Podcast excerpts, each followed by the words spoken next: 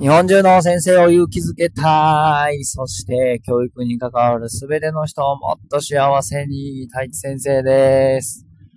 はい、えー、月曜日が終わりました。今日はですね、プログラミング学習ということで、えー、教材屋さんからアリロというね、アテクさんの、えー、簡単なロボットをお借りして、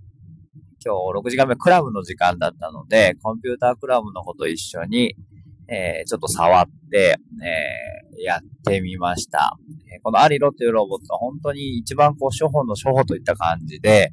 もうコンピューター全く使わずに、パズルみたいなね、えー、ものを置いて、その上にこのアリロっていう、まあ、アリみたいな、犬みたいなロボットを置くと、その下の命令に従って進んでくれるっていうものなんですけど、まあ、一番簡単なメールとしては Go から、えー、フィニッシュというパズルを2枚並べると、Go のとこに置くと 1, 1個前に進み、フィニッシュのとこに行くと、えー、ゴールしたよみたいなメッセージが流れるみたいな。で、声もですね、えー、すごく可愛い感じで、えー、なんかペットみたいな感じなんですよね。で、音符のマークのとこに来たら歌ったりとか、踊ったりとかしてくれたりとか、あとは、まあ、アメちゃんとアイスキャンディーだったかなを、えー、取ると、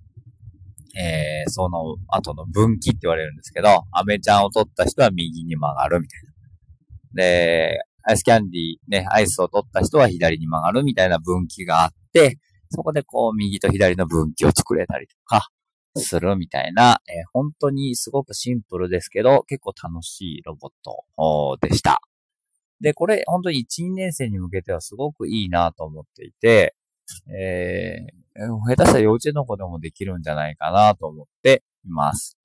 で、まあ、実機が今これいくらするのかちょっとまだわかんないんですけど、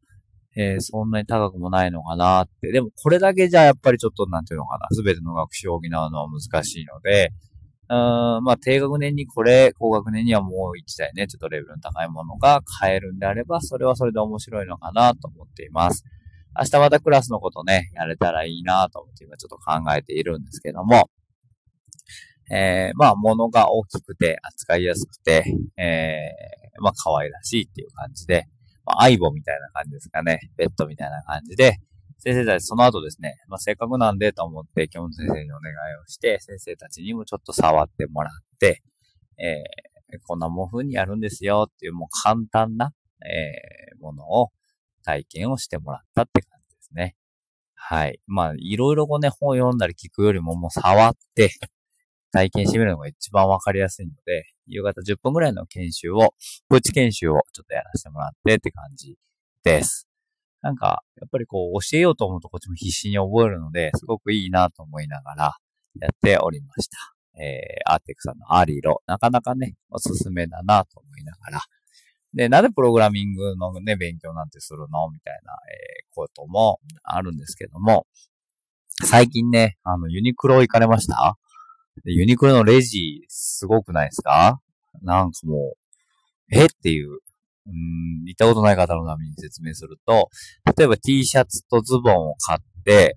えー、今までだったら、あの、レジにね、店員さんがいてくれて、それを全部、えー、こうレジをピッピッとバーコードを読んでっていう風にしてくれたんですけど、今も違うんですよね。なんか、魔法の箱みたいなとこに、その、パンツ、あズボンと T シャツをポッと入れて、そうするともう勝手に表示されるんですよ。いくらいくらみたいな。どういうあれで読み取ってんのかわかんないですけど、形とかバーコードとか重さとかでいろんなものを条件からして多分把握してるんだと思うんですけど、でも値段が出てくる。で、セルフレジになっていて、まあカードとか現金でそこで払って、あと袋詰めは違う棚に行って自分で袋に詰めて、ハンガーも外して帰ってくるみたいな感じなんですよね。あれってすごいもう本当にまさにプログラムされていますよね、レジが。きっと、この先ね、もうそういうのがバンバン増えていくと思うんですよ。あの、無人のコンビニとかもね、最近よくあのニュースになっていたりしますし、えー、中国の深センだったかな？にはもう本当にもうそういうものが溢れていて、いろんなものがもう無人化されていたりとか、っていう風になっていくと。で、まあそういう未来を生きていく子供たちだからこそ、やっぱりそういうプログラミングっていうものを入れていくっていうのは大事なんじゃないのっていうことを言っておりました。で、そもちろん大切だと思うんですよね。でもなんか残念だなと思うのは、なんかその、無理くりどっかの授業でやりなさいみたいなことだったりとか、特活の時間を使ってやりなさいみたいな。ちょっとそれ無理がありますよねってことなんですよね。大事だし、やると面白いし、先生たちもまあ、やってみたらね、ああ、なるほどとは思うと思うんですけど、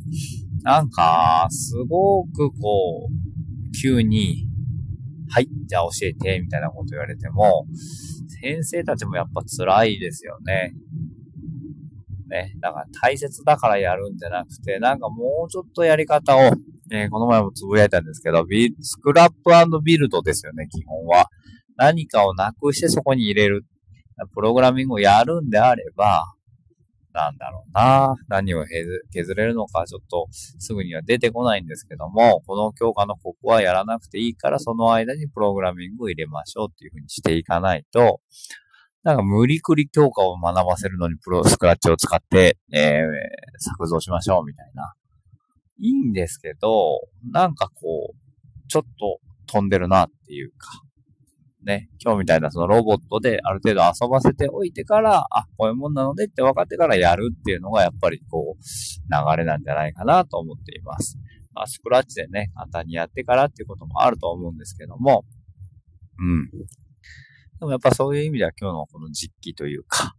えー、目に見える形で、そして分かりやすく動くロボットっていうのは結構おすすめなんじゃないかなと、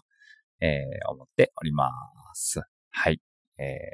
ー、別に、ね、教材屋さんの回し物じゃないので、そんなに商品名ばっかり連呼しなくてもいいんですけども、まあまあね、面白かったので、ぜひ、えー、もし機会があれば触ってみるといいんじゃないかなと思っております。ということで、今日も一日お疲れ様でした。せーの。いいね。